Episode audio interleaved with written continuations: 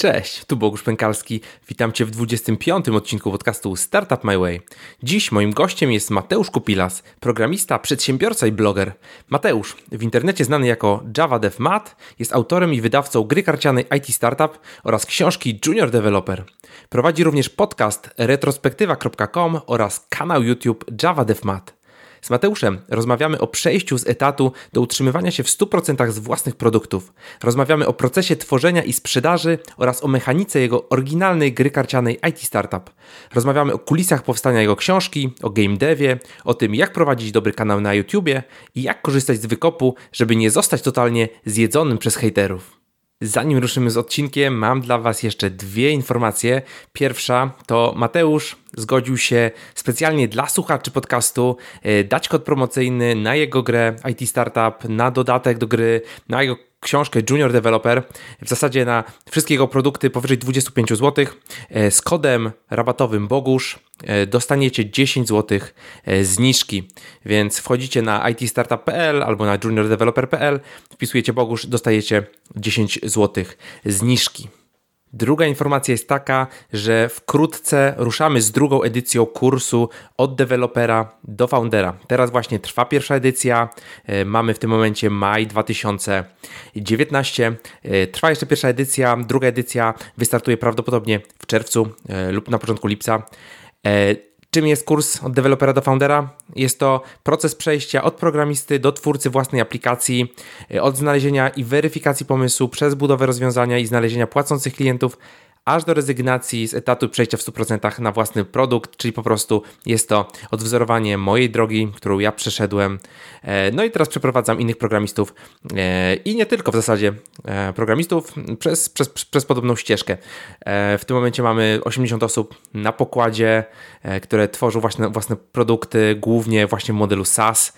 Mm, tworzymy bardzo ciekawe rzeczy w ramach kursu. Mamy taką własną grupę mastermindową, gdzie tworzymy taki wielki dokument z różnymi niszami e, rynkowymi, już mam tych niż setki, część z nich jest zanalizowana w taki sposób, że po prostu e, możemy usiąść i tworzyć, zacząć tworzyć produkty e, już prawdopodobnie na działających pomysłach. Oczywiście trzeba to weryfikować, ale dużo się dzieje i jeżeli chcecie być na bieżąco, to zapiszcie się na moją listę mailingową na akademiasas.pl, tam można kliknąć dołącz Zapisz się na listę oczekujących, e, wtedy, wtedy będę, miał, będę miał jak Was poinformować o kolejnej edycji. E, no i jakby otwarcie będzie trwało e, prawdopodobnie 5 dni.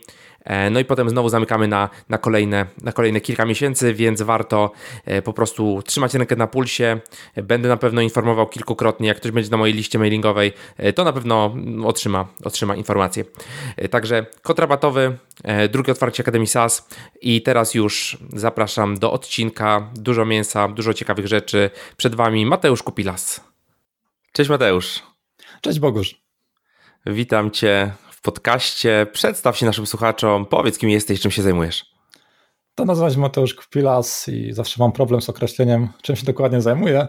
E, na Twitterze opisałem się jako e, programista slash przedsiębiorca, e, tak można w dużym skrócie powiedzieć, ale tak naprawdę do czego dążę to jest utrzymywanie się z własnych autorskich projektów, czy to jest jakiś blog, podcast, czy może jakaś gra mobilna, czy aktualnie gra karciana, po prostu chcę tworzyć w pewnym zakresie godzin własne projekty i się z nich utrzymywać i to jest to, czym się zajmuję. A co robiłeś w ostatnich dniach? Nad czym teraz pracujesz konkretnie?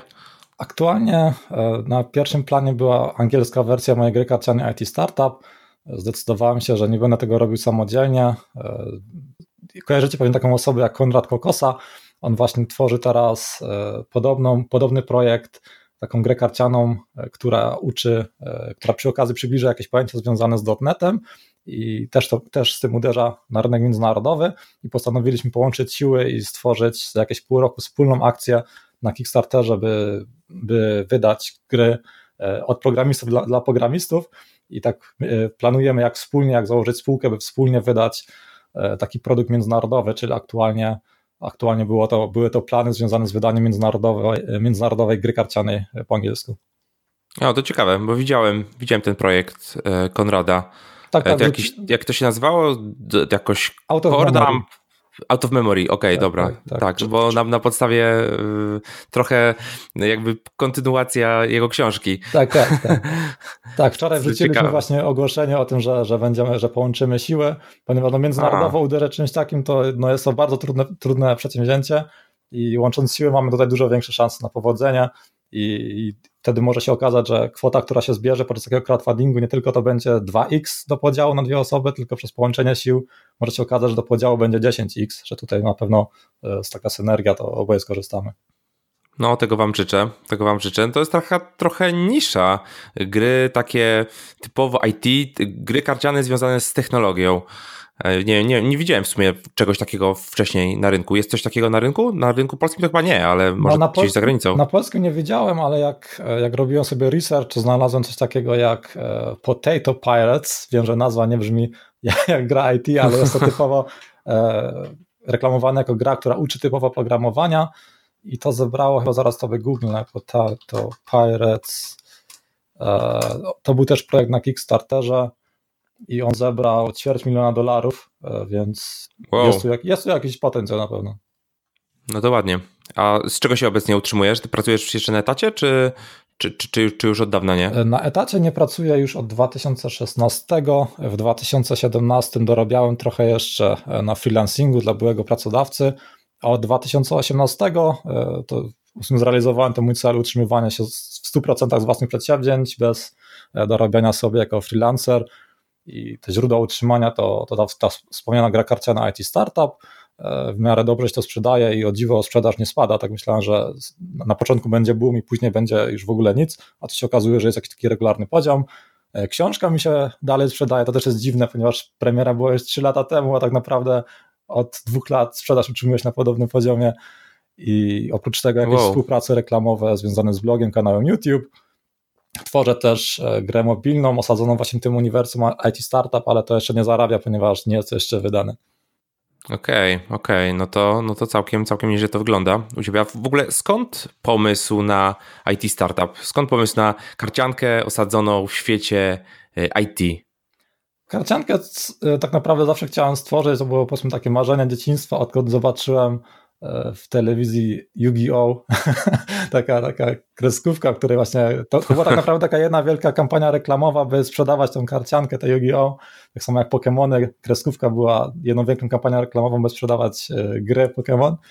I pamiętam, że jak oglądałem sobie y, tą kreskówkę, to aż sam, samodzielnie zacząłem sobie jakieś tam karty rysować, ponieważ tam w okolicy u nas nie dało się jeszcze tej gry kupić i tak naprawdę z kumplem stworzyliśmy sobie własną grę i sobie to, w to graliśmy ze znajomymi. I tak gdzieś to w głowie zostało, że o fajnie, fajnie, fajna zabawa to jest stworzyć sobie karciankę.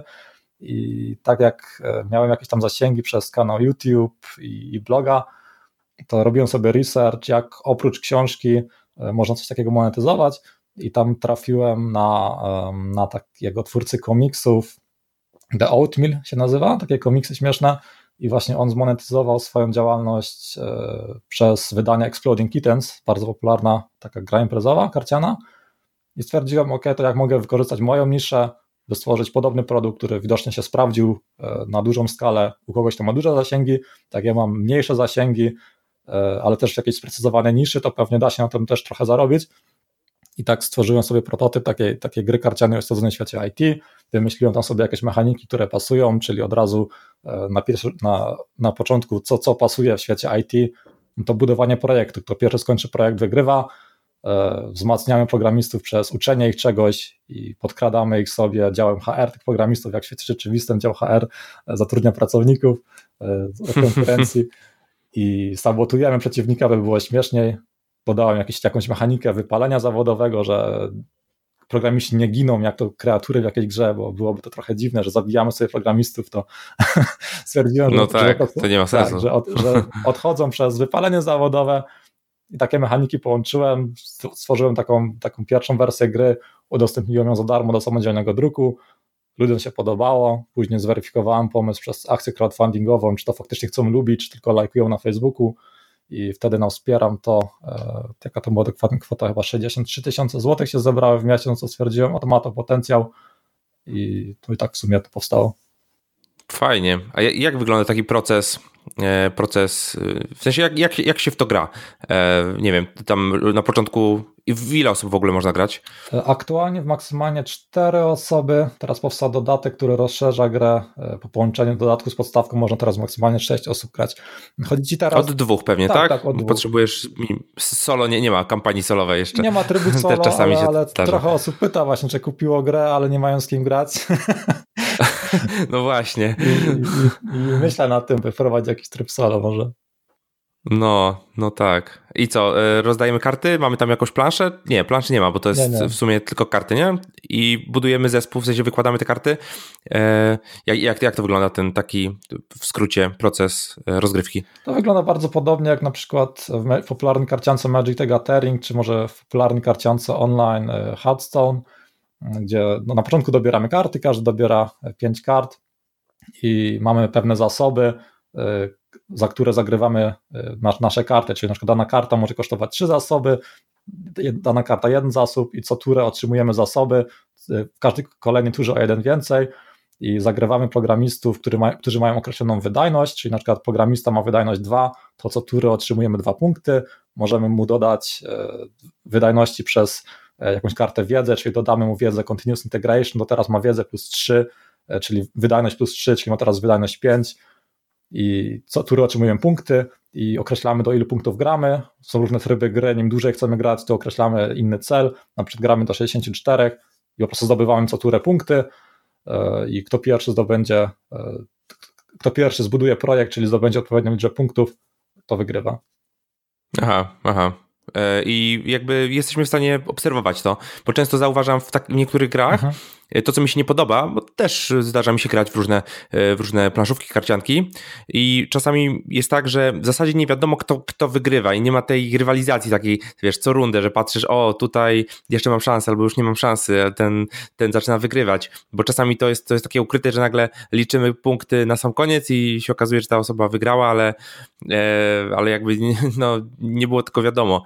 Czyli tutaj jakby widzimy to cały czas, tak, nie? Kto, tak. jest, kto jest do przodu. Te kto... punkty są mhm. zapisane, na, są zapisywane na bieżąco i widzimy, że ta osoba ma już 34 punkty projektu, ta 50, czyli ta osoba, która ma 50 punktów w kolejnym turze ma dużą szansę wygrać.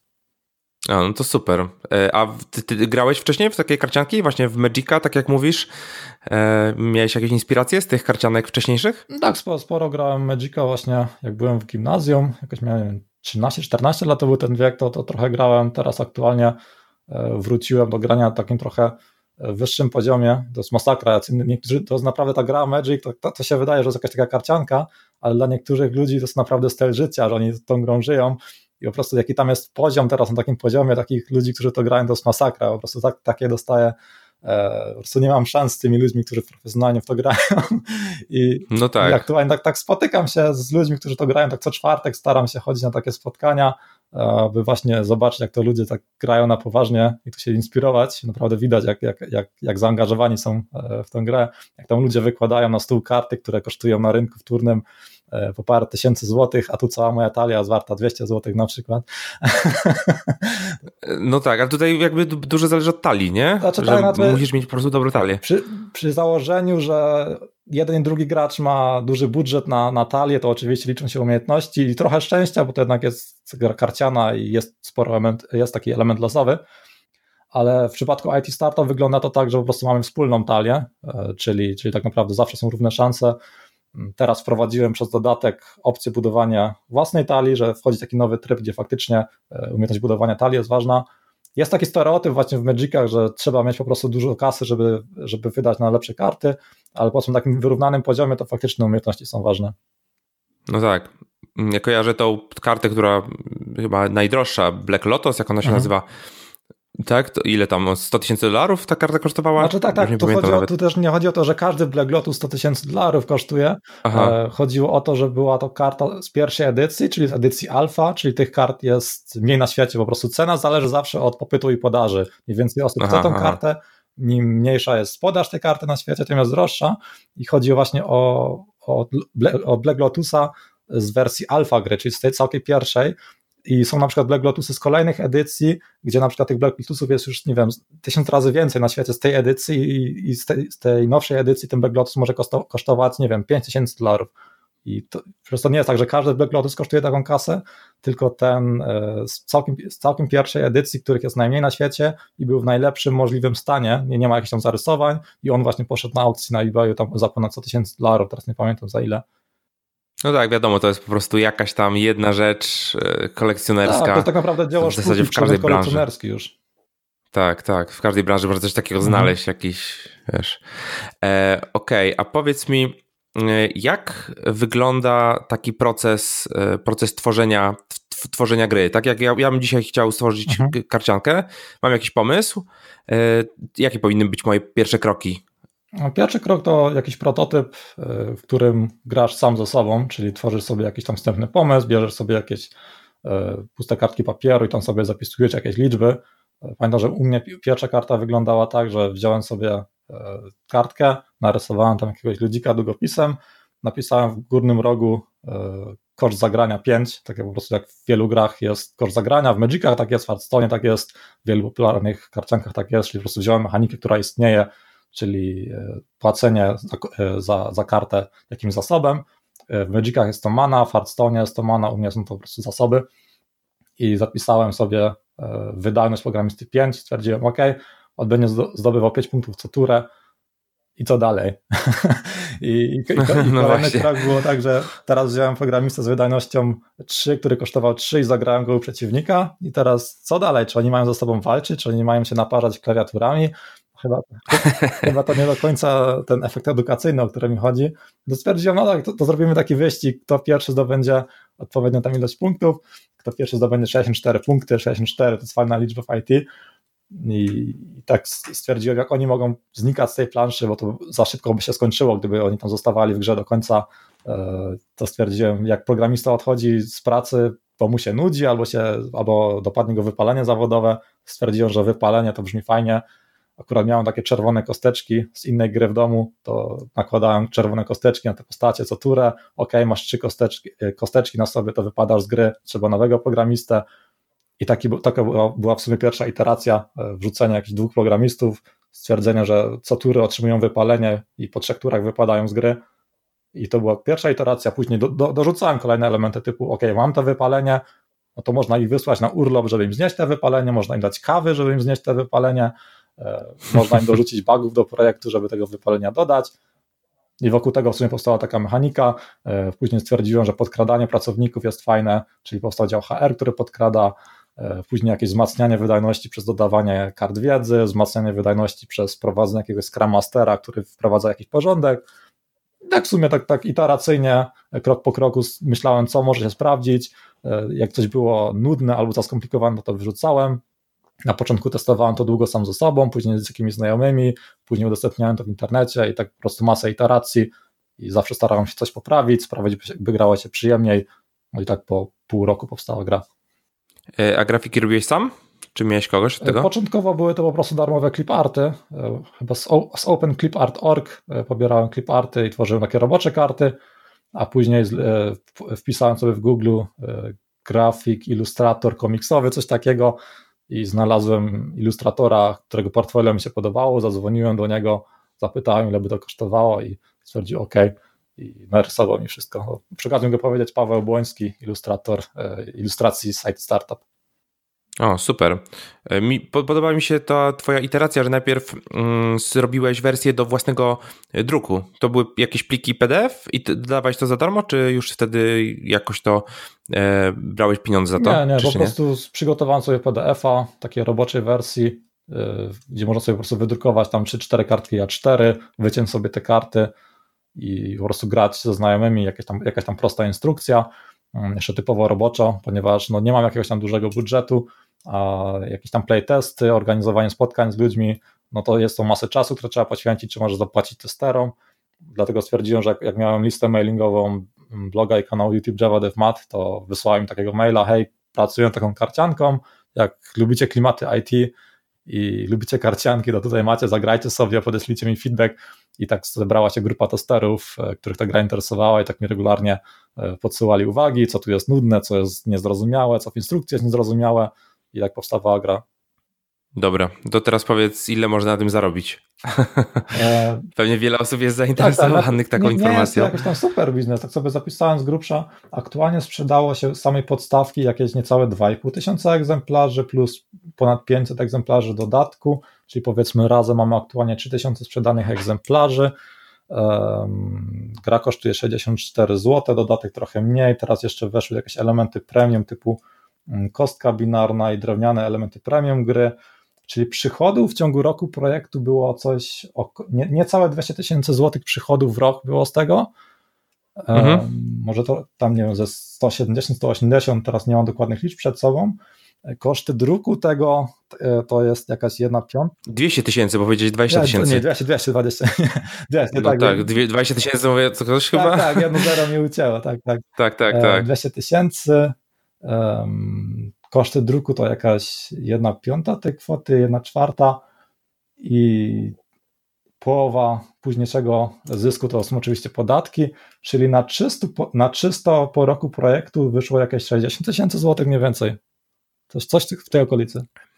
No to całkiem nieźle, jak na pierwszy no rok. Tak, w sumie mówię, tak. Od... Patrząc na nakład pracy, to to nie jest rewelacja, ale. No tak, ale masz podstawę, właśnie, tak jak mówisz, możesz teraz wyjść na rynek globalny tak, tak. z tym i naprawdę się zeskalować. Tak, tak właśnie jak, jak, jak, się orientowałem właśnie y, o takie realia w Polsce, jeżeli ktoś samodzielnie wydaje właśnie taką grę bez prądu, to sprzedanie tysiąca egzemplarzy jest uznawane za naprawdę duży sukces. E, wręcz tak bestseller, jako tak samodzielnie wydana gra, a tutaj już jest razem z dodatkiem 3000, czyli jest naprawdę dobry wynik. No, powiem Ci, że całkiem, całkiem dobry wynik. Ja jeszcze gry nie mam, ale myślę, że e, znaczy już się mam na to-do liście, czy na wish liście od jakiegoś czasu. Na pewno, na pewno e, zakupię. No wiesz, no tutaj możesz w różne strony pójść, możesz, wiesz, zacząć robić jakieś boostery, po prostu dodatkowe karty, jakby do budowania talii. Nie wiem, czy masz takie, e, takie plany, czy nie chcesz tego tak jest, wyciskać jest, mocno. Jest taki plan, może nie, nie boosterów, ponieważ e, po prostu stworzenie takich e, wrzucanie losowych kart do boosterów to jest bardzo skomplikowany proces i tego tak naprawdę w Polsce nikt nie robi. E, słuchałem właśnie podcastu e, z twórcami takiej gry politycznej, Czas zaorać socjalizm. To jest tak, tak, tak, taka gierka, właśnie tak też coś w tym rodzaju, tylko tam chodzi o to, że tam jakby e, Korwin walczy ze Stalinem, coś takiego, lewicy kontra prawica, takie humorystyczna gra polityczna i tam właśnie mówili o tym, że, że w Polsce po prostu nie, nie mieli fizycznie opcji tworzenia boosterów, że drukarnia jakoś to losowo składa i siedzieli przez trzy tygodnie na strychu u kolegi i to składali ręcznie. Aha. Dlatego myślę o, o, takim dodatku jak karty okolicznościowe, bo wrzucam czasami na Facebooku jakieś humorystyczne karty typu test przedsiębiorcy, który, to są karty, które komentują aktualne wydarzenia na świecie w Polsce, typu właśnie test przedsiębiorcy, strajk nauczycieli, to zrobiłem kartę strajk programistów, e, strajk szkół programowania, o taką kartę zrobiłem. Ludzie bardzo dobrze reagują na takie okolicznościowe, humorystyczne karty i możliwe, że wydam po prostu taki zestaw takich kart promocyjnych, takich, że o tutaj masz zestaw e, jakichś humorystycznych kart, i, i to, to jest dobra, dobra opcja, by sprzedać znowu tej, tej liście, która, która kupiła już tą grę, że można im teraz wysłać coś kolejnego i po prostu niższym kosztem znowu trochę zarobić. Fajnie, fajnie. E, okej, okay, dobra, to mamy IT Startup. To teraz powiedz e, parę słów e, o książce. Bo napisałeś książkę, kiedy to było? 2016, tak? W 2016 wydałem książkę jako e-booka, wtedy był to tylko e-book i rok później powstała wersja fizyczna, takie jakby drugie wydanie e-booka i pierwsze wydanie książki fizycznej. W sumie e, mało jest takich książek, no bo książka się nazywa e, Junior Developer, Junior tak. Developer, tak? Okej, okay, mało jest takich książek. Jest twoja książka, książka Maćka, zawód programista.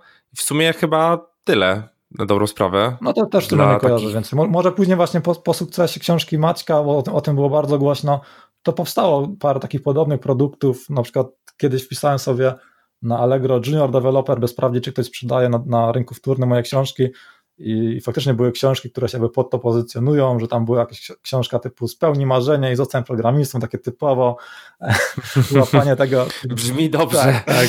I, I, powstają teraz takie, ale, ale faktycznie tak powiedzmy ja i Maciek byliśmy aby pierwsi na rynku. Tak, ty chyba byłeś pierwszy, e, tak, nie? Tak, bo to... byłem właśnie z stałym e-bookiem wcześniej, później fizyczna książka, bo książka Maćka wyszła z pół roku później, coś takiego. A skąd w ogóle pomysł, żeby taką książkę napisać? Mm, bo ludzie sami o nią prosili, e, ponieważ no, tworzyłem kanał, kanał YouTube Java Dev Mat, gdzie zaczynałem od e, tworzenia tutoriali e, z libgdx, czyli taka biblioteka do tworzenia gier w Javie. samemu pisałem grę w tej technologii, to stwierdziłem, no to zrobię jakąś tą serię poradników na YouTube, bo czemu nie? Nie ma, nie ma po polsku w tej technologii żadnych tutoriali, to nagram jakąś tam serię. I tak się zaczęło. Te tutoriale nagrywałem, ludzie pytali, gdzie pracuję. Akurat wtedy, jak to nagrywałem, pracowałem E, w takim startupie e, w Hamburgu. E, ciekawa firma MyTaxi, to pewnie dużo osób kojarzy, do zamawiania taksówek, apka. Tam pracowałem właśnie jako Android developer i właśnie dużo osób pytało mnie, jak, tam jak ta praca w takiej firmie wygląda i tak dalej. I tak powstała seria vlogów programisty na emigracji, gdzie tak naprawdę no, opowiadałem trochę o tej emigracji jako programista i trochę właśnie o nauce programowania.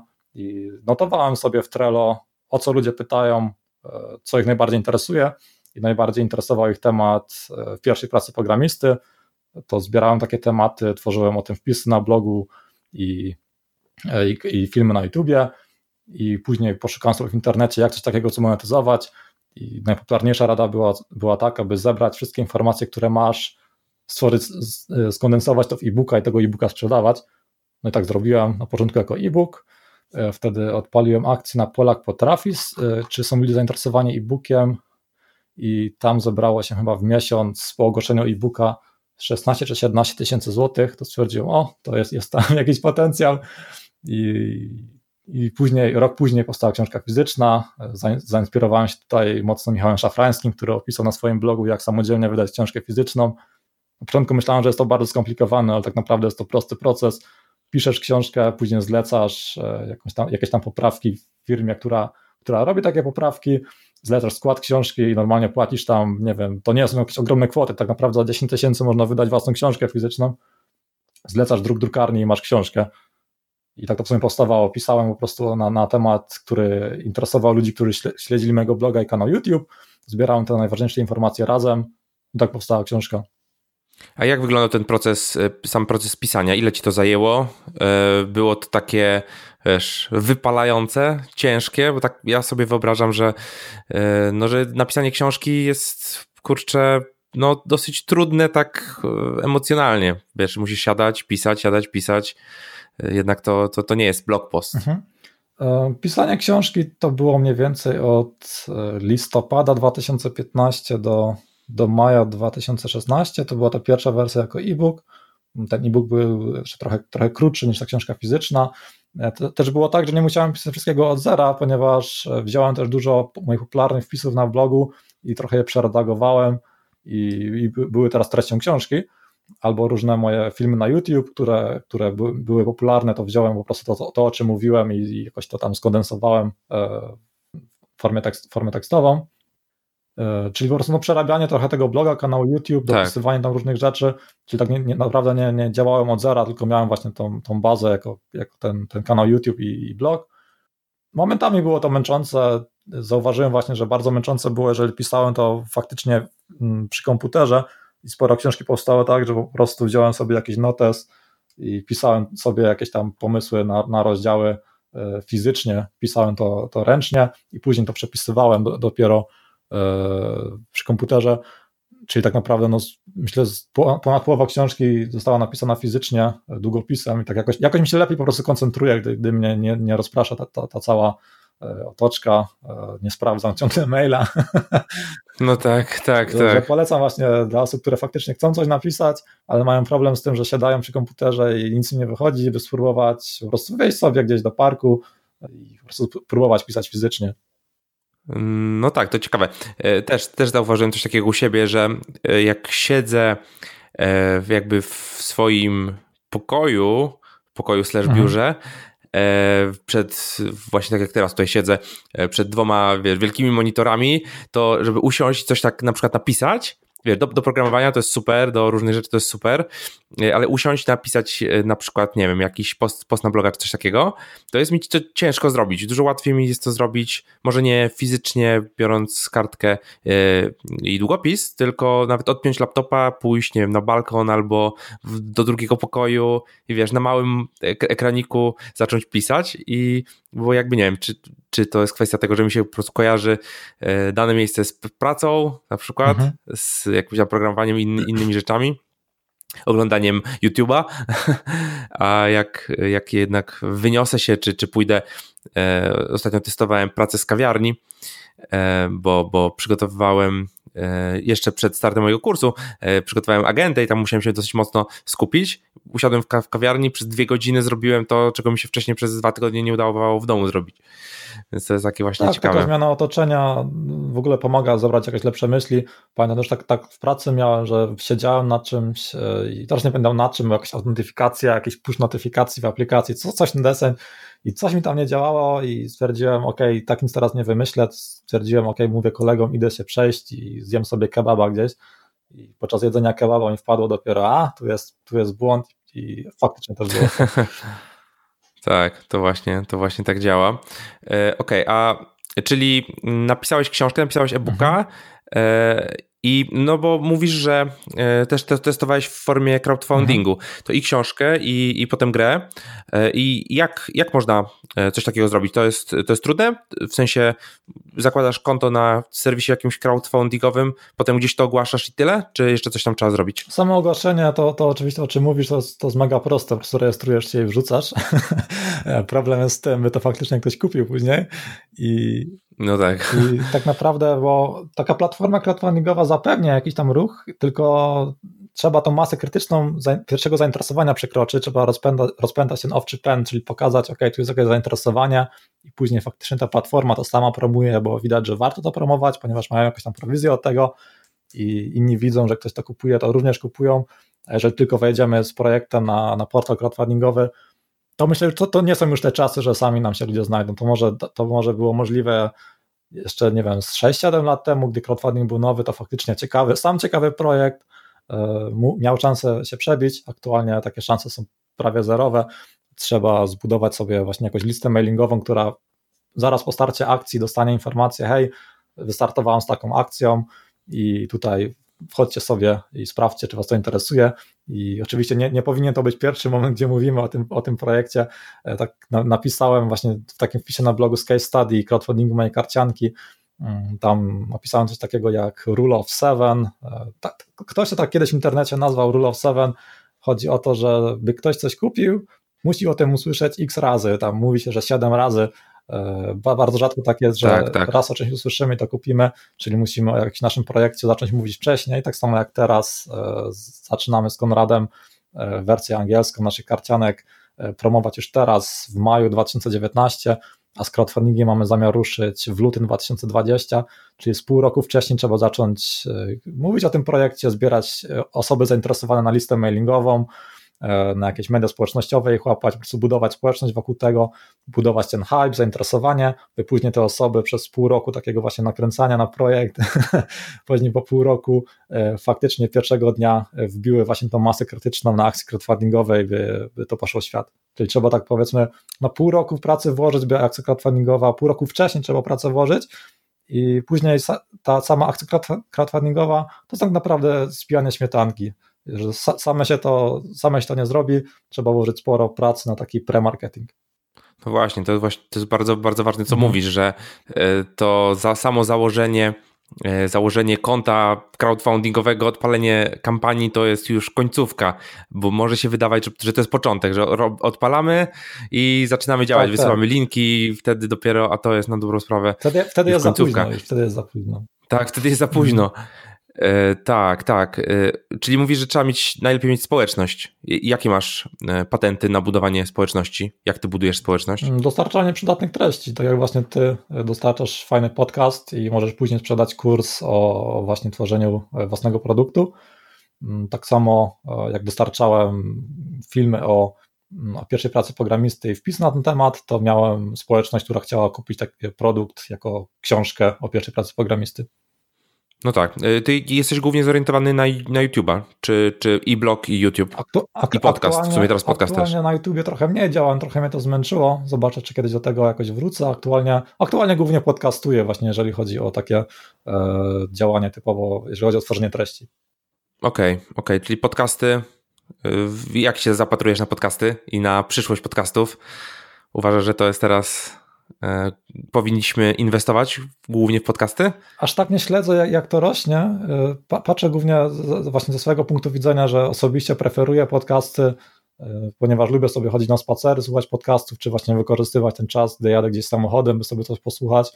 I tak, z tego, co obserwuję, to popularność tego rośnie, że na pewno, na pewno warto tworzyć jakieś podcasty, YouTube'a, też warto tworzyć, powiedzmy takie, takie treści, powiedzmy do 10 minut, ponieważ no, współcześnie ludzie mają, znaczy szczególnie ludzie, którzy oglądają YouTube'a, jakoś długie treści się kiepsko sprawdzają. Może wyjątkiem, wyjątkiem jest tutaj Michał Szafrański, on zawsze pokazywany jako taki przykład, że on tworzy takie bardzo długie treści i u niego faktycznie ten watch time jest długi, ale, ale na, na YouTubie faktycznie takie, takie vlogi do 10 minut to się dobrze sprawdza, to ludzie właśnie chętnie oglądają sobie na przykład, nie wiem, do, do śniadania czy do kolacji jakiegoś vloga sobie odpalić i, i to się właśnie dobrze klika.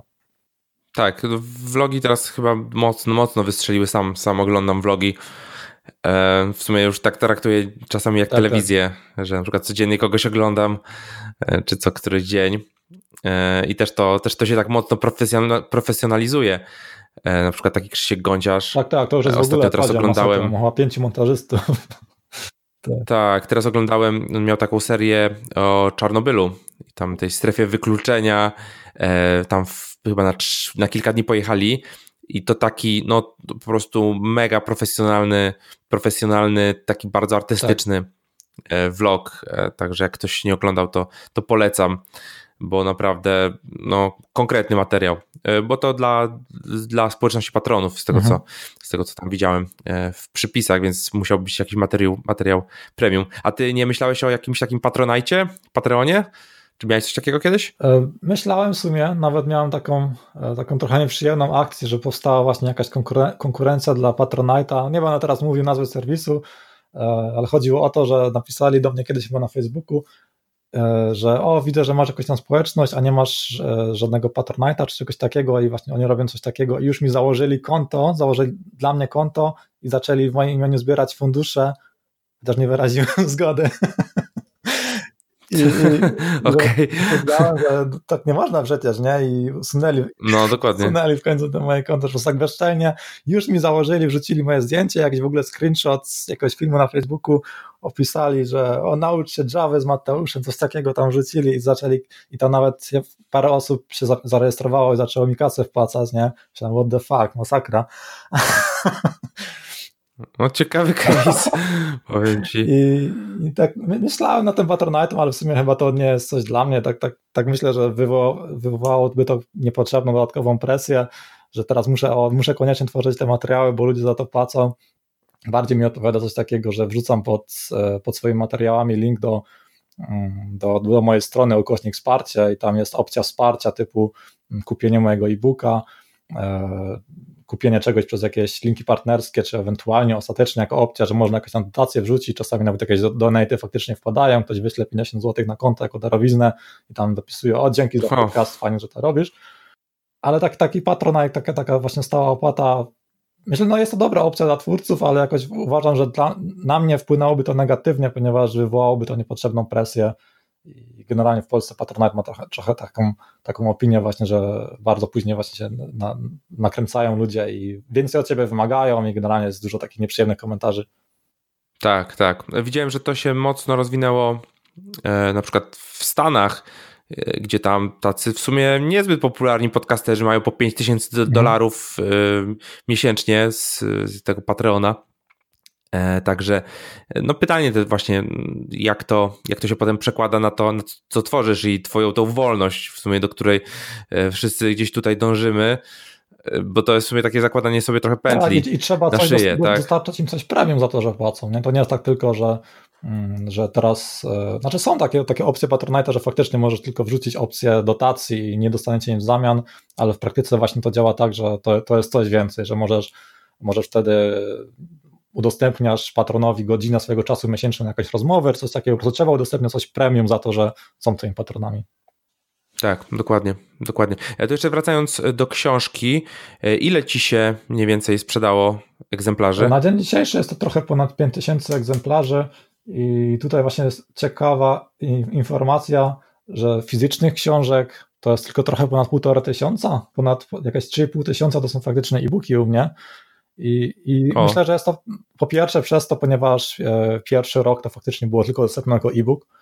I dru, druga opcja jest taka, e, że na stronie, na, na, mojej stronie z informacjami wsparcia podcastu, czy mojego kanału YouTube, czy bloga jest informacja, że najlepsza opcja na wsparcie mojej działalności to jest zakup mojego e-booka albo książki.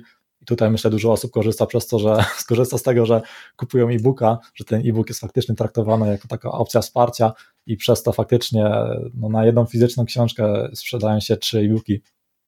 A ile jest na jednego e-booka, ile z piratów? No, nie, nie, Masz wiem, problem z tym? Ja nawet nagrałem takiego vloga, gdzie, gdzie wspomniałem, że o, nowy achievement życiowy, spiraciłem własną książkę, że nawet nawet w książce mam taką informację, że tak naprawdę z piractwem nie walczę, jak ktoś kiedyś moją książkę spiracił, to chętnie się z nim kiedyś napiję rumu, jak to piraci. no, tak, no tak. Od początku uważałem, że ten e-book, to e-book i książka to będzie opcja dobrowolnego wsparcia dobrowolnego wsparcia mojej działalności i od początku też było takie założenie, że jeżeli ktoś, ktoś do mnie napisze i mówi, że ej, faktycznie jest powiedzmy w jakiejś tam trudnej sytuacji i uważa, że ten e-book mu pomoże, to na życzenie zawsze wysyłam e-booka za darmo na maila, więc są takie, takie w sumie podejście, ok, to jest opcja wsparcia, kupcie, to fajnie, a jak kogoś nie stać, to tam nie mam jakichś pretensji, jeżeli to z innego źródła sobie załatwi albo kupią sobie na spółę. Spoko. A masz jakieś y, plany na kolejne książki? Gdzieś tam widzisz książki w swojej przyszłości? Mhm. E, mam taki plan, e, tak samo jak właśnie miałem z kanałem YouTube e, Java DevMat, gdzie wrzucałem właśnie informacje o pracy programisty i później powstała książka o pracy programisty. Tak mam teraz plan, jak mam retrospektywę, podcast o projektach, że chcę zebrać najważniejsze informacje wszystkich podcastów i znowu skondensować to w książkę, w książkę czyli zrobić sobie taką książkę, gdzie pomysł jest taki, że w intrze, w intrze książki prowadzeniu, że rozmawia ze sobą dwóch programistów przy kawie mówią, no ten szef nasz Janusz to taki złodziej i w ogóle ja bym zrobił to lepiej. I, i powstanie taka książka właśnie dla, taki, dla takiej osoby, która przy kawie dyskutuje o tym, by rzucić to wszystko w cholerę i, i przejść na swoje. I, właśnie tak, i, tak, i taką książkę sobie piszę, robię jakieś notatki, mam tam jakieś pierwsze rozdziały e, robocze napisane, taka właśnie książka dla osoby, która jest aktualnie na etacie jako programista i myśli, by spróbować e, utrzymywania się z własnych projektów, powiedzmy dla takiej osoby e, coś piszę. Mam plan, by to wydać e, na moje 30, 30 urodziny, czyli jakoś dokładnie za rok. Zobaczymy, czy się uda. Aktualnie taki plan jest, nawet nie mam, nie mam tytułu na to, po prostu kondensacja moich podcastów, plus jakieś informacje, co bym chciał samemu sobie sprzed pięciu lat przekazać, jak właśnie stałem przy tym E, przy tej maszynce z kawą i rozmawiałem z kolegą, że chciałbym w sumie e, robić coś w 100% dla siebie i dla siebie sprzed pięciu lat chciałbym coś takiego właśnie napisać. No właśnie, to jak to, jak to u ciebie było? Stałeś przed maszynką z kawą e, parę lat temu, e, jeszcze w, kiedy w tym, w tym niemieckim e, MyTaxi.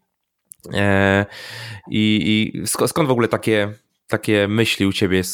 Czy, czy, czy to był taki już proces, który trwał latami, czy to nagle ci wpadło e, wieczorem do głowy, że o kurczę, może, może by coś swojego zrobić? Jak ten proces wygląda? Właściwie to zaczynałem od pracy dla siebie, ponieważ już właśnie e, w wieku 18 lat założyłem taką mikrodziałalność jeszcze w akademickiej inkubatora przedsiębiorczości. To była taka fajna opcja, że można było chyba za 200 zł miesięcznie prowadzić taką mikrofirmę i tam właśnie to ci, co robili te karuzele VAT. nie wiem, czy o tym a słyszałeś. To, a możliwe, tam, tam różne były właśnie afery z nimi związane. Mm, w każdym razie dało się tam prowadzić właśnie taką działalność, że przez jakąś fundację się wystawiało faktury i po prostu w miarę tanio udało się e, e, zacząć powiedzmy jakąś tam działalność legalną prowadzić.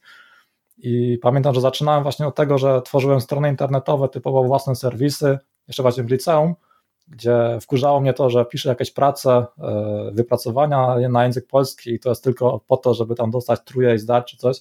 I tak zacząłem tworzyć taki serwis edukacyjny, gdzie wrzucałem taka po prostu coś jak ściąga.pl, tylko na mniejszą skalę, że wrzucałem, e, wrzucałem jakieś streszczenia książek, moje prace z języka polskiego i tak dalej i to udostępniałem. I się okazało, że to tam miało jakiś tam przyzwoity ruch, wrzucałem tam reklamę Google'a, to powiedzmy było moje, moje pierwsze własne projekty, które faktycznie zarabiały, czyli takie serwisy edukacyjne ze streszczeniami, też jakieś tam mini kursy robiłem, typu, że kupiłem sobie książkę o szybkim czytaniu i zrobiłem sobie z niej notatki, takie streszczenie tej książki, takie streszczenia książek wrzucałem. Taki serwis edukacyjny miałem i, i to było w sumie, to był mój pierwszy taki projekt i faktycznie też były z tego takie kwoty, że udało się z tego utrzymywać.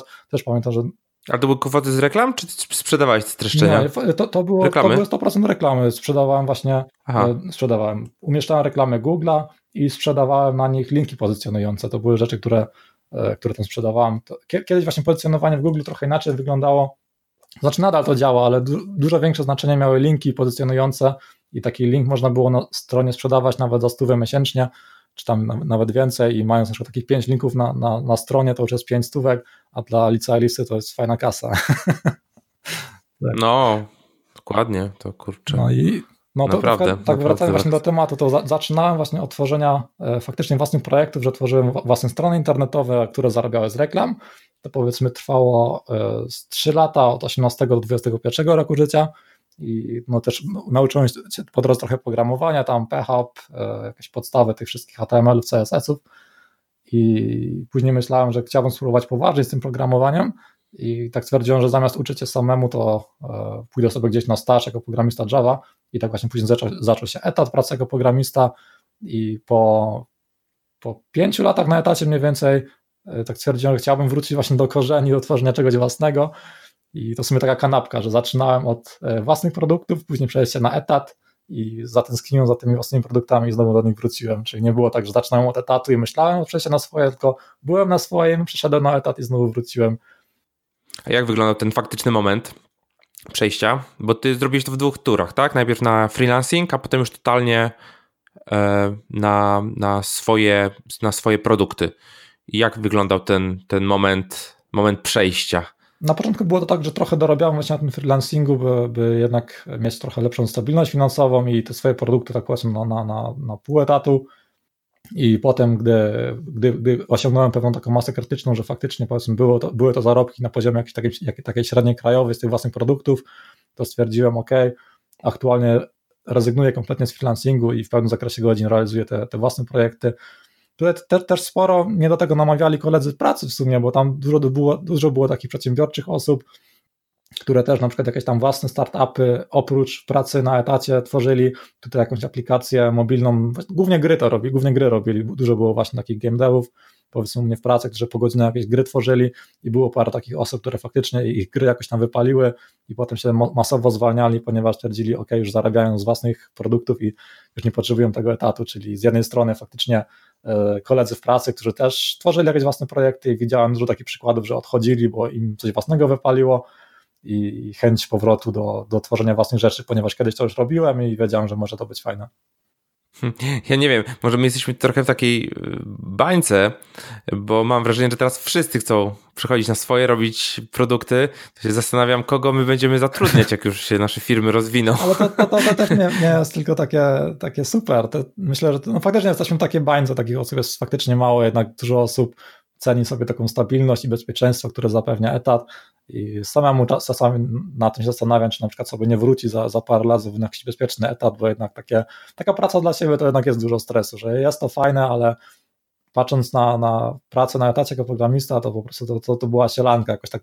Miałem wrażenie, że pracując na etacie w ogóle nie miałem się czym przejmować, a pracując dla siebie, to jednak ciągle chodzą po głowie, teraz myśli, ej, może ten projekt nie wypali, tu, tam, tu ktoś jakąś złą recenzję napisze i wszystko zmarnuje, że jest to jednak całkowicie inny poziom jakiegoś tam poczucia bezpieczeństwa.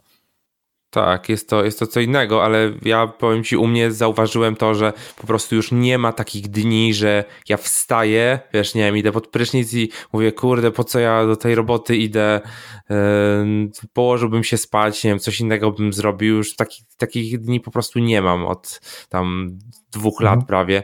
E, jak mi się nie chce, faktycznie są takie dni, że mi się nic nie chce, to po prostu nic nie robię, nie wiem, mogę siedzieć, oglądać, kurczę, vlogi cały dzień albo sobie na spacer pójść.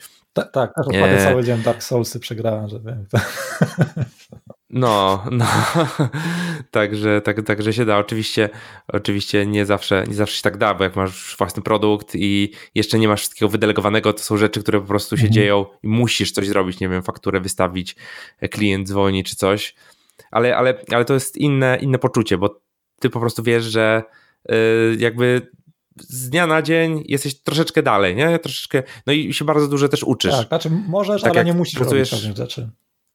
Tak, tak, tak. Ja tak zauważyłem, że się bardzo dużo uczę różnych rzeczy, w sensie e, z różnych dziedzin, tak? No bo no nie ukrywajmy, jednak jak już nie pracu jak pracujesz bardziej jako przedsiębiorca e, niż jako programista, no to mniej trochę masz styku z tą technologią, tak mhm. stricte, a trochę więcej jednak z tym marketingiem, sprzedażą, e, wiesz, komunikacją, budowaniem społeczności.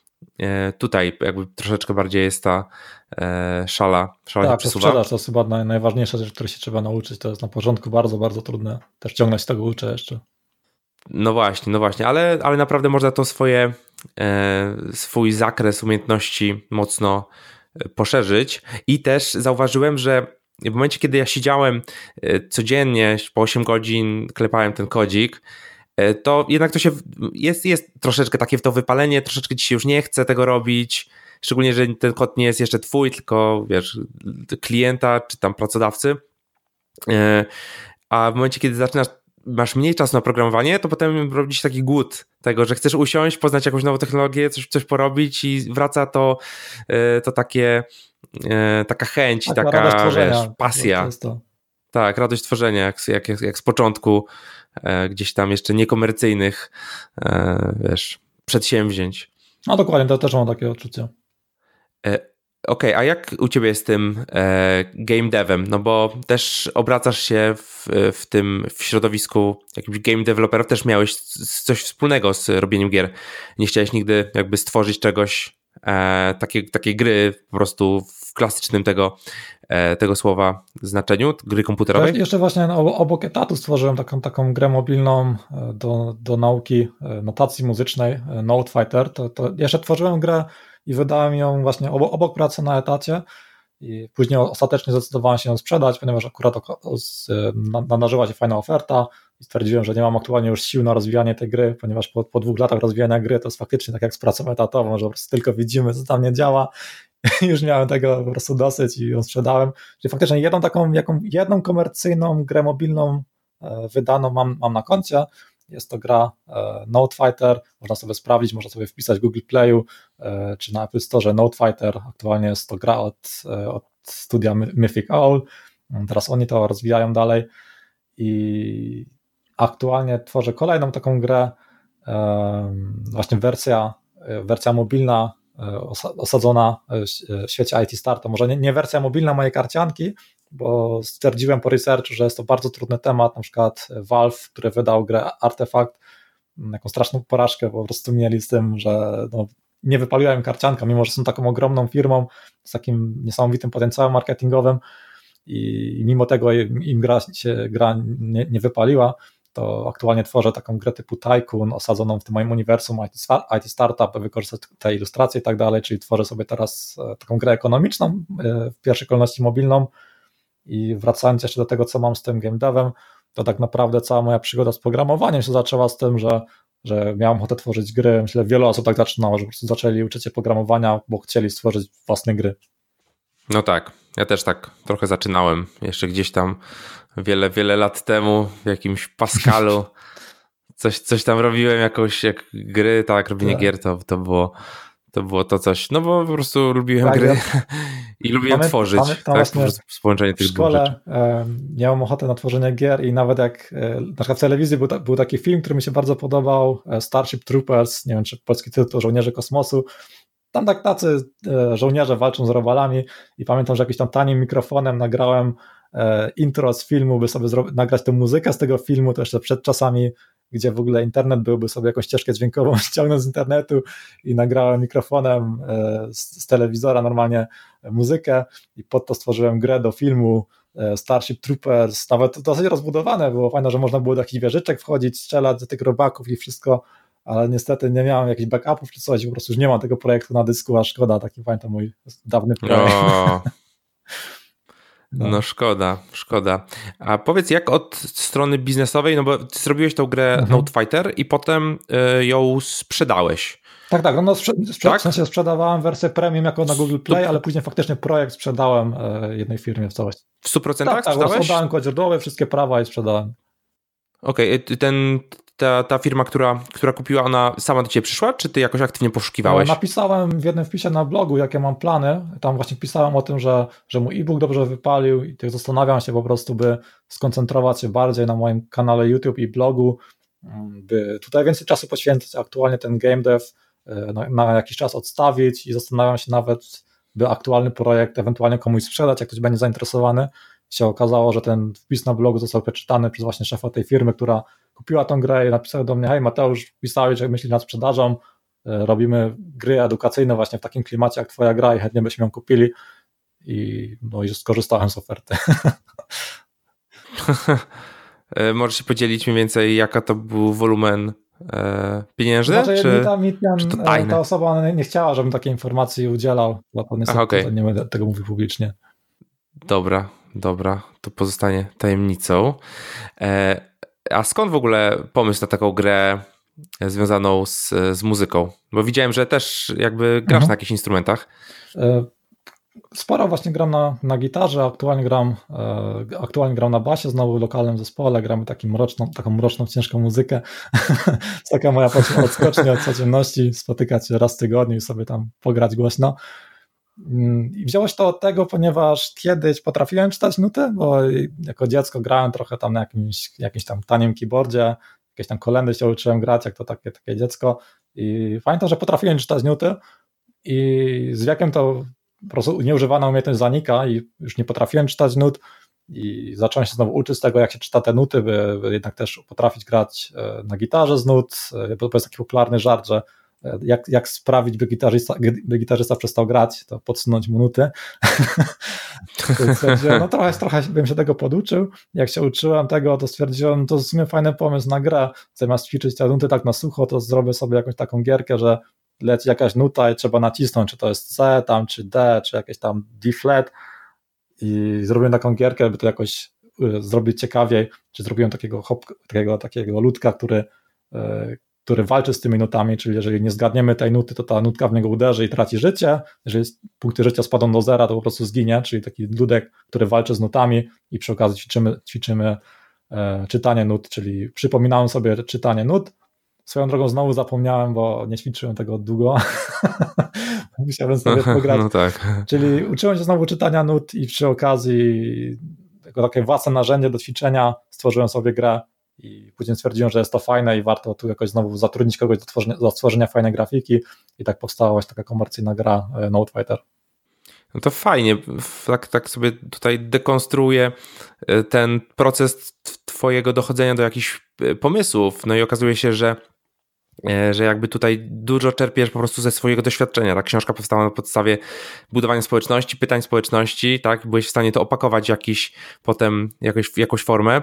E, gra też powstała z, jakby z, z, z twojego doświadczenia, że jakby masz jakiś background mhm. muzyczny, ale to też nie jest takie proste, żeby przetransponować, e, nie wiem, naukę gry na gitarze, gdzieś tam naukę nut na grę mobilną nagle, e, typu trochę Guitar Hero, nie? To tak, tak, tak trochę były takie porównania do Guitar Hero, też jest to właściwie kompletnie inna gra, ale, ale były nawet nawet e, komentarze na Google Playu, osoby wystawiały że jedną gwiazdkę i pisały, o co to za kopia Guitar Hero, w ogóle nie podoba się, ale no zawsze jest taka mniejszość, której się wszystko nie podoba. E, generalnie gra miała średnią tam powyżej 4, coś tam gwiazdek, więc, więc jakoś tam się ludziom podobała. I takie porównanie do Guitar Hero, po prostu to była popularna gra muzyczna e, i to była Guitar Hero to typowo gra rytmiczna, a jednak w Night Fighterze e, chodziło jednak o to, by, by faktycznie w jakiś sposób, też może bardziej arcade'owy, czytać te nuty, więc jednak to była typowo inna gra, ale ze względu na to, że wtedy akurat Guitar Hero było popularne, no to było porównywane e, do tej gry. No tak, może jakiś kontroler powinieneś zrobić, wiesz, jakiś, jakieś pieninko. Tak, tak takie. tak. No, o, to, o to było dużo, dużo właśnie było requestów. Feature request numer jeden, żeby podpiąć klawiaturę MIDI i grać na tym. I miałem nawet taki plan, ale wtedy już jakoś, jakoś nie miałem już ochoty rozwijać dalej gry.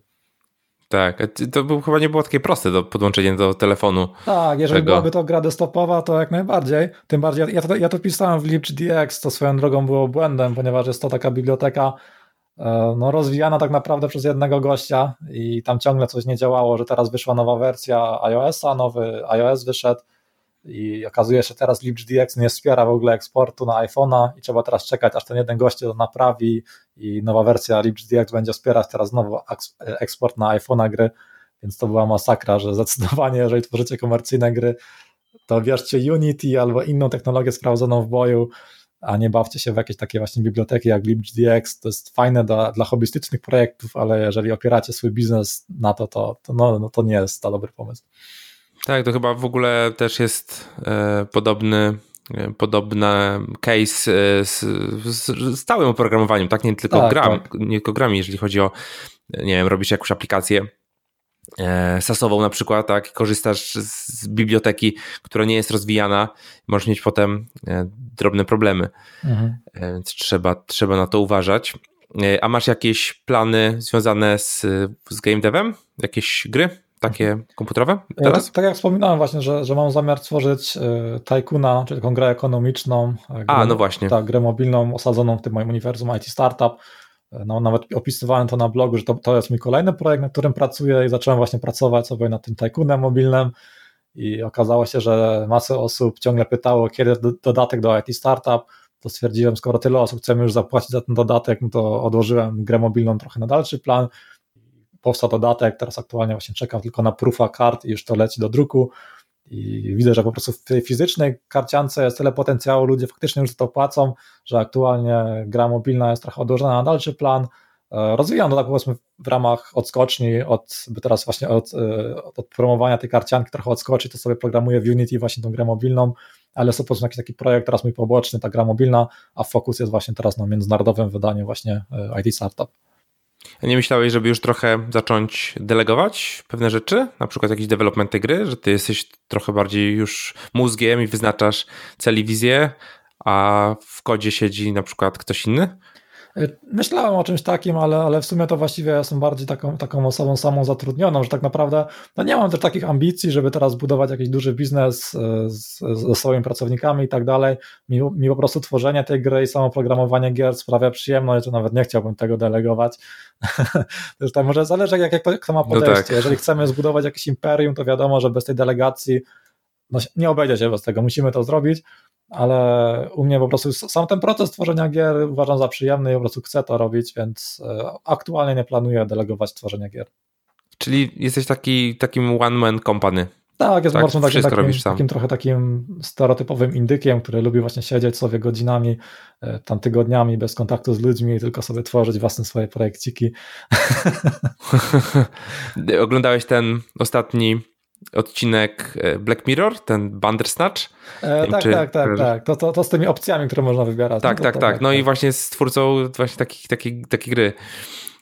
Tak, tak, to tak mi się, tak mi się skojarzyło. Tak, bo właśnie. kiedyś właśnie bardzo chciałem być w sumie takim indie game developerem.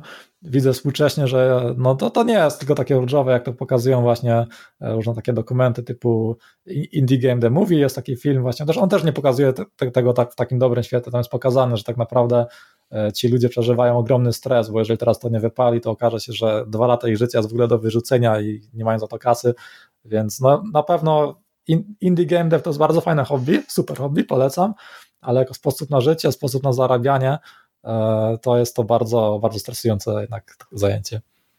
No właśnie, nie, nie każdy na pewno e, się do tego będzie nadawał.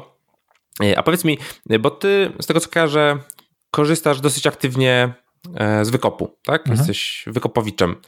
I skąd się tam wziąłeś i jakie są twoje doświadczenia z tym serwisem dosyć takim e, no, interesującym, że tak powiem. Kontrowersyjnym, można powiedzieć. Kontrowersyjnym.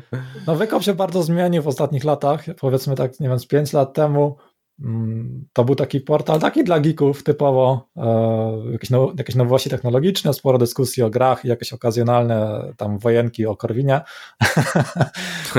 taki był wykop właśnie 5 lat temu.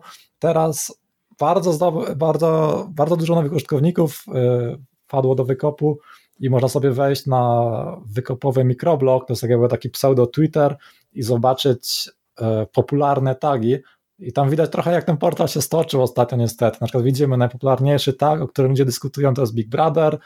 E, później oczywiście no, gra o Tron, bo to jest aktualny teraz temat na topie. Później są pato streamy, e, tak przegryw, czyli tak, w którym ludzie się żalą na swoje nieudane życie. Później kolejny popularny tak, to jest tak gówno wpis. Więc widzimy, czym teraz wykop się stał. No teraz Wykow tak naprawdę traktuje jako takie kolejne, kolejne miejsce, gdzie można wrzucać swoje treści, zdobyć jakieś dodatkowe zasięgi. Są fajne rzeczy, które można obserwować, są na przykład takie autorskie tagi, które można śledzić, gdzie ludzie piszą rzeczy ciekawe. Jest na przykład taki koleś, który stwierdził, że będzie sobie dorabiał na tym, że, e, że założy sobie farmę kur. Jest taki tag, kurka z podwórka i można sobie tam śledzić, jak koleś rozwija swój kurnik, wrzuca zdjęcia, takie śmieszne że, że, są fajne rzeczy, które można śledzić, ale jednak dużo teraz właśnie wesz, weszło na, na nawyk takich różnych patologii właśnie przez, przez to, że stał się sporym miejscem do komentowania patostreamów, czy właśnie komentowania jakiegoś Big, Big Brothera, że wykop kiedyś był właśnie takim miejscem typowo właśnie dla geeków, jakieś technologie, gry, a teraz aktualnie no stał się takim trochę takim, takim czanem i no, w niefajnym kierunku to idzie.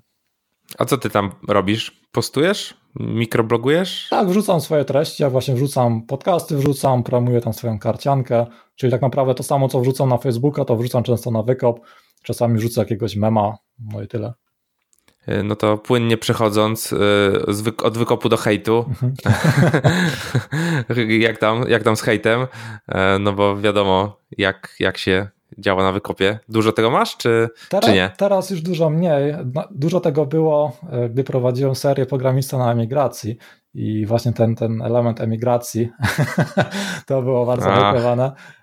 Pamiętam, że miałem na, to, to głównie na YouTubie to było, tam wrzuciłem właśnie, jak, jak, jak były takie osoby bardzo wulgarne, to wrzucałem im często shadowbana, czyli że wi- tylko oni widzą te swoje posty i raz, raz sprawdziłem, co taka osoba z shadowbanem pisze i tam widziałem, że 20 nowych postów nam wrzucała, to był, jak, był jakiś taki fanatyk, który wszędzie pisał, że niemiecki rząd nie opłaca, e, bym zachęcał Polaków do emigracji.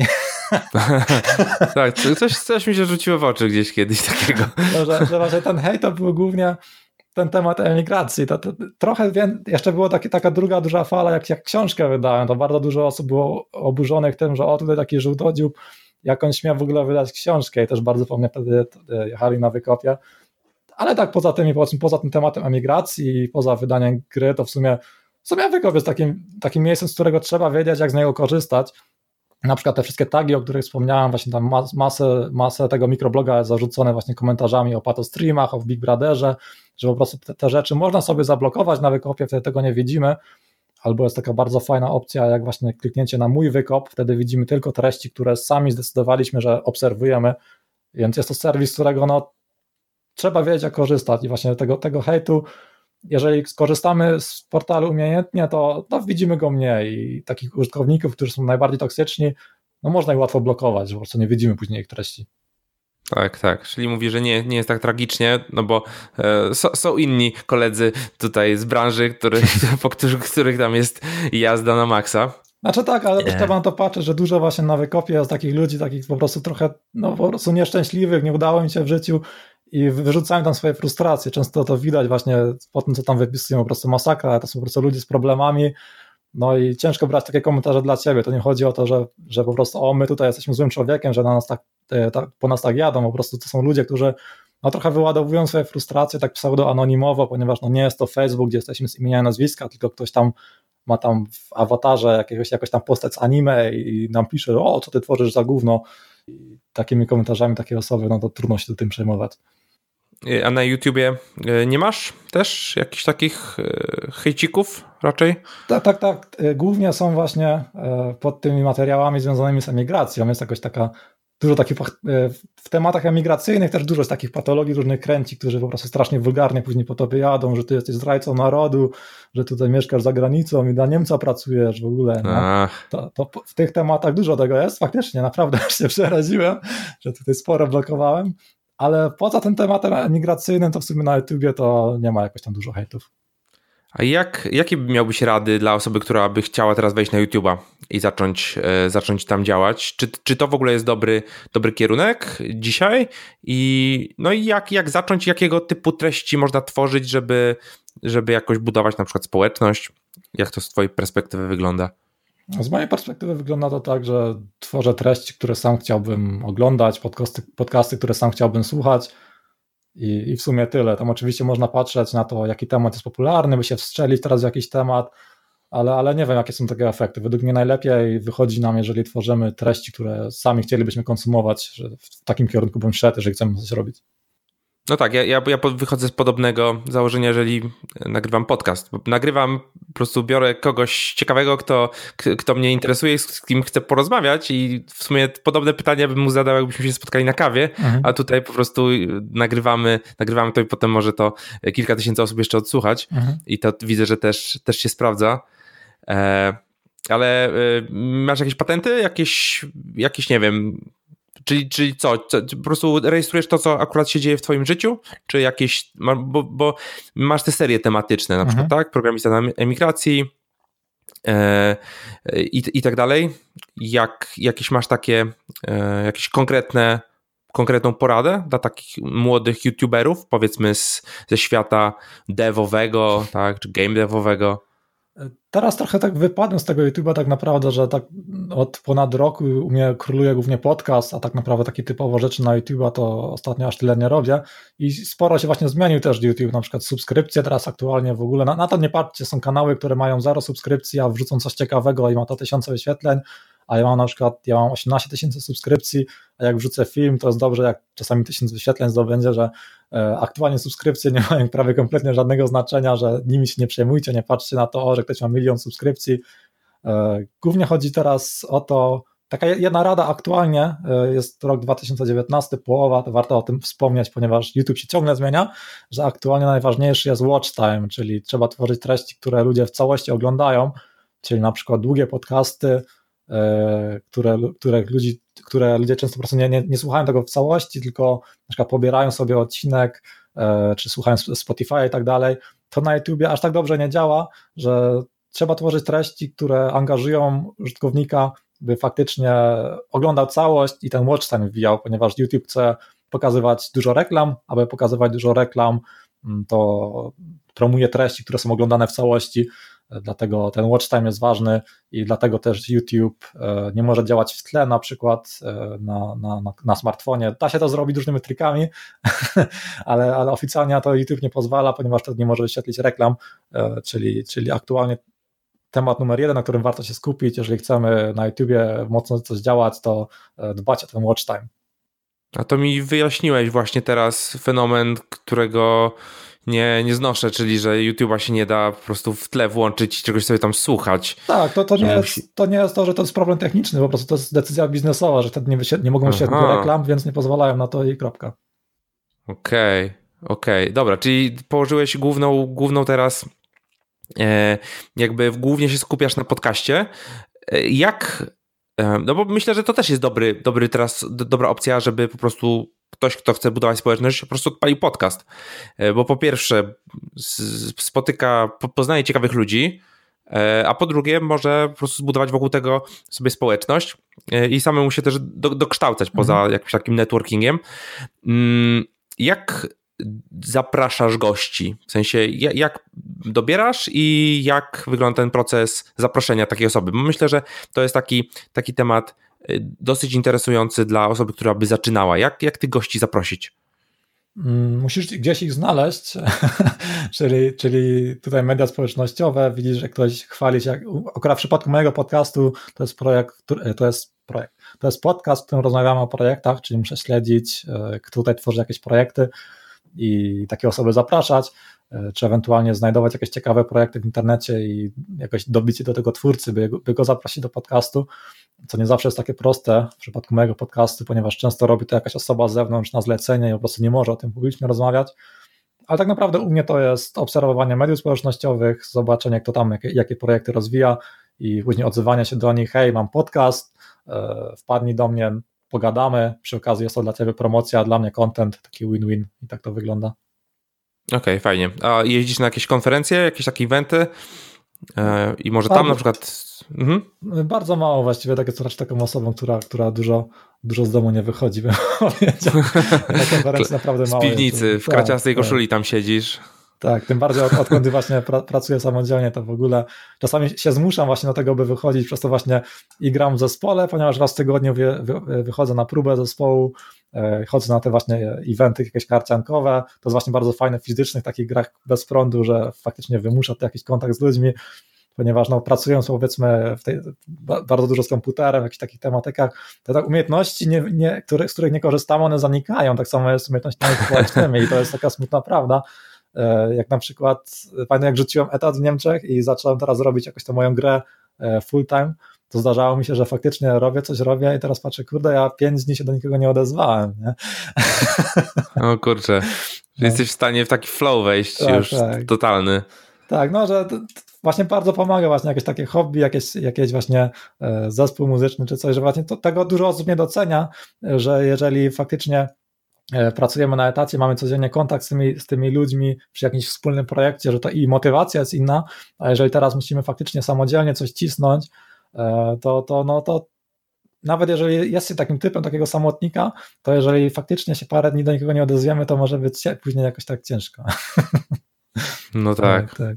No ja taki, taki tip mogę dla mm, podcasterów wannabe e, zdradzić, że właśnie jak jestem na jakimś evencie e, i widzę jakąś na przykład ciekawą prezentację, no to po tej prezentacji podchodzę do, do, do gościa, e, przybijam z nim piątkę i, i mówię, że może by chciał wystąpić w podcaście mhm. i wtedy, wtedy jest łatwiej już później się, się online'owo skomunikować, tak, bo, bo się gdzieś tam widzieliśmy E, oczywiście o ile on się zgadza, ale z mojego doświadczenia w zasadzie prawie w 100% się zgadzają. E, nawet osoby, które są naprawdę gdzieś tam dużo, dużo, dużo dalej biznesowo mhm. E, niż ja i wydawałoby się, że, że taka osoba nie będzie zainteresowana czymś takim, to, to jakby okazuje się, że tacy przedsiębiorcy, którzy już wiesz, wiesz keszują po 100 milionów wiesz, projektu, to też, też jesteś w stanie z nimi normalnie pogadać e, podcaście, więc, więc jak ktoś e, chce, no to, to warto wtedy po prostu się przełamać. I, i to też jest taka, taka rzecz, która jest w stanie rozpocząć jakąś rozmowę z takim na przykład e, osobą, osobą, która zejdzie ze sceny, no bo ty masz jakiś cel, tak? To mhm. nie jest tak, że podchodzisz i no cześć, co tam u ciebie? Tylko a ja tu prowadzę taki podcast i może byś chciał wystąpić, bo był taki gość, taki gość. No i wiesz, możesz e, po prostu też nawiązywać kontakty e, za pomocą tego, tego narzędzia pod pretekstem zaproszenia. Oczywiście potem tam nagrywasz e, z nim, z nim wywiad, ale, ale to, to, to fajnie działa. Tak, no nie bądź się, naprawdę nawet dużych osób można, nawet jeżeli napiszemy, na przykład napisałem do Sadka od Brand24 kiedy, mm -hmm.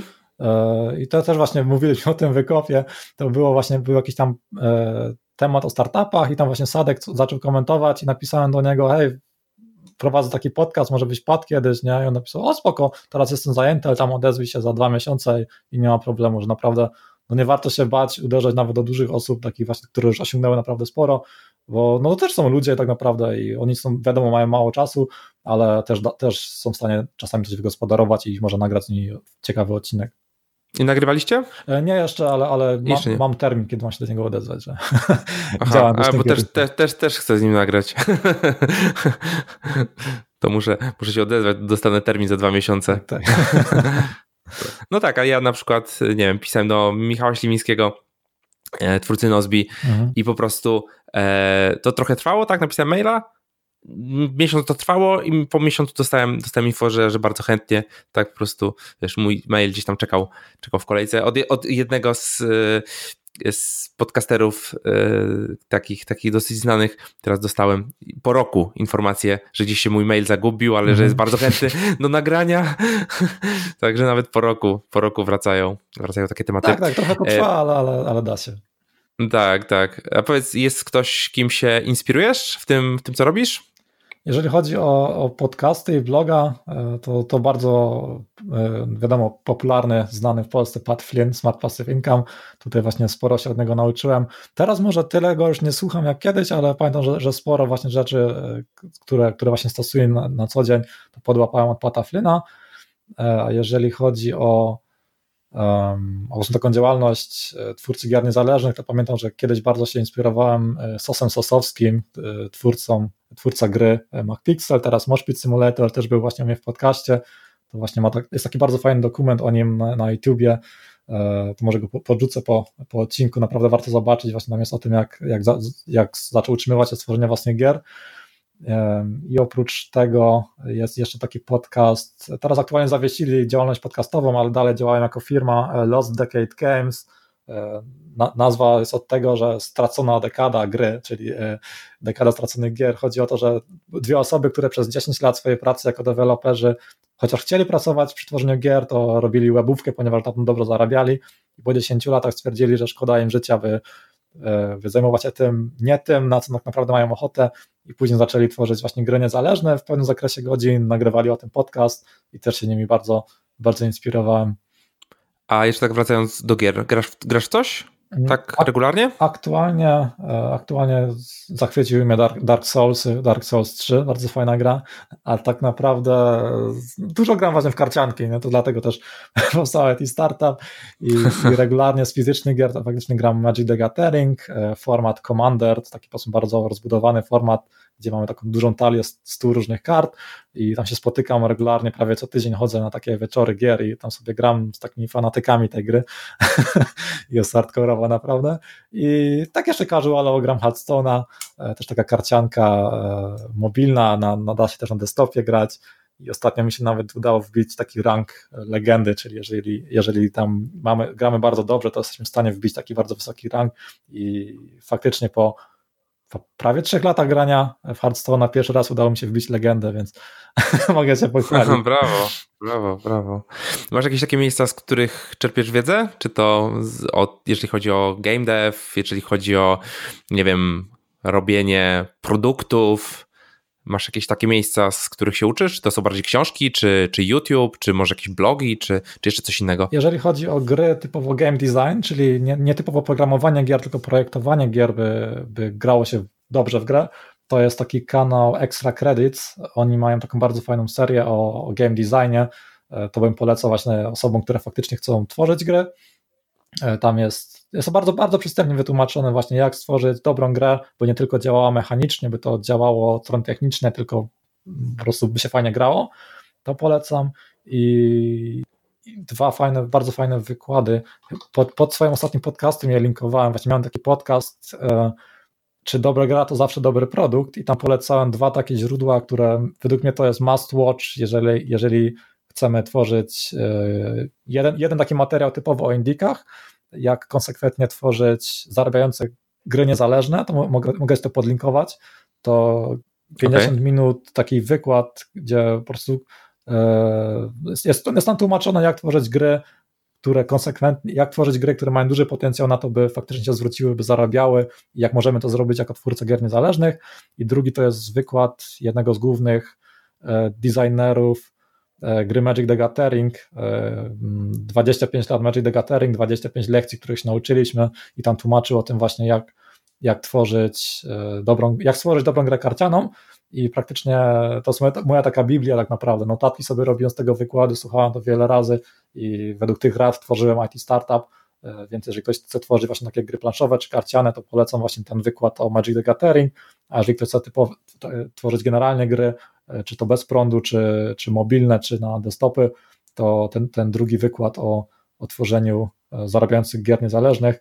Jest wiadomo, jest dużo takich źródeł, ale tam jest tego naprawdę przesy. Tak naprawdę też, też, też śledzę subreddita, e, Reddit ukośnik Game Dev, tam są też fajne artykuły, ale też dużo śmieci, nie? bo wiadomo, to tak, tak wrzucają tam ludzie wszystko, co popadnie, ale jeżeli miałbym polecić takie dwa źródła, które naprawdę są jako must watch, jeżeli chcecie tworzyć grę, to właśnie ten wykład e, o Magic the Gathering i wykład drugiej osoby o, o tworzeniu zarabiających gier niezależnych. Fajnie. To podlinkujemy. Podlinkujemy pod podcastem mhm. te rzeczy, jak ktoś będzie chciał e, posłuchać. E, no to już na koniec powiedz, gdzie cię można znaleźć w sieci, jak ktoś by chciał pokonsumować trochę twoich treści, czy się z tobą skontaktować jakoś. Mhm. Najlepsze miejsce to jest chyba moja strona domowa, gdzie mam wszystko tak zebrane w całość. Jest to kupilas.pl, czyli taka moja strona domowa. Oprócz tego mam bloga javadevmat.pl, na którym w sumie ostatnio mało piszę i tak samo, samo kanał YouTube javadevmat i ostatnio podcast retrospektywa.com, ale, ale wszystko w jednym miejscu znajdziecie pod kupilas.pl, moja strona domowa. Ekstra. To możesz, wiesz, e, zrobić, trans robić transkrypcję podcastów, redakcji i wrzucać jako wywiady na bloga. Tak. Taka prosta, prosty, prosty tip i będziesz miał, wiesz, cały czas nowy, bo niektórzy nie lubią słuchać, tak? Niektórzy wolą, wolą sobie czytać. A tak, myślałem e, o tym faktycznie. No. Także jest to, jest to, jest to fajna, e, fajna opcja. E, dobra, Mateusz, dzięki serdeczne e, za wywiad. Mam nadzieję, że nasi słuchacze sporo, sporo dawkę wiedzy i inspiracji przyjęli. Także dziękuję Ci bardzo.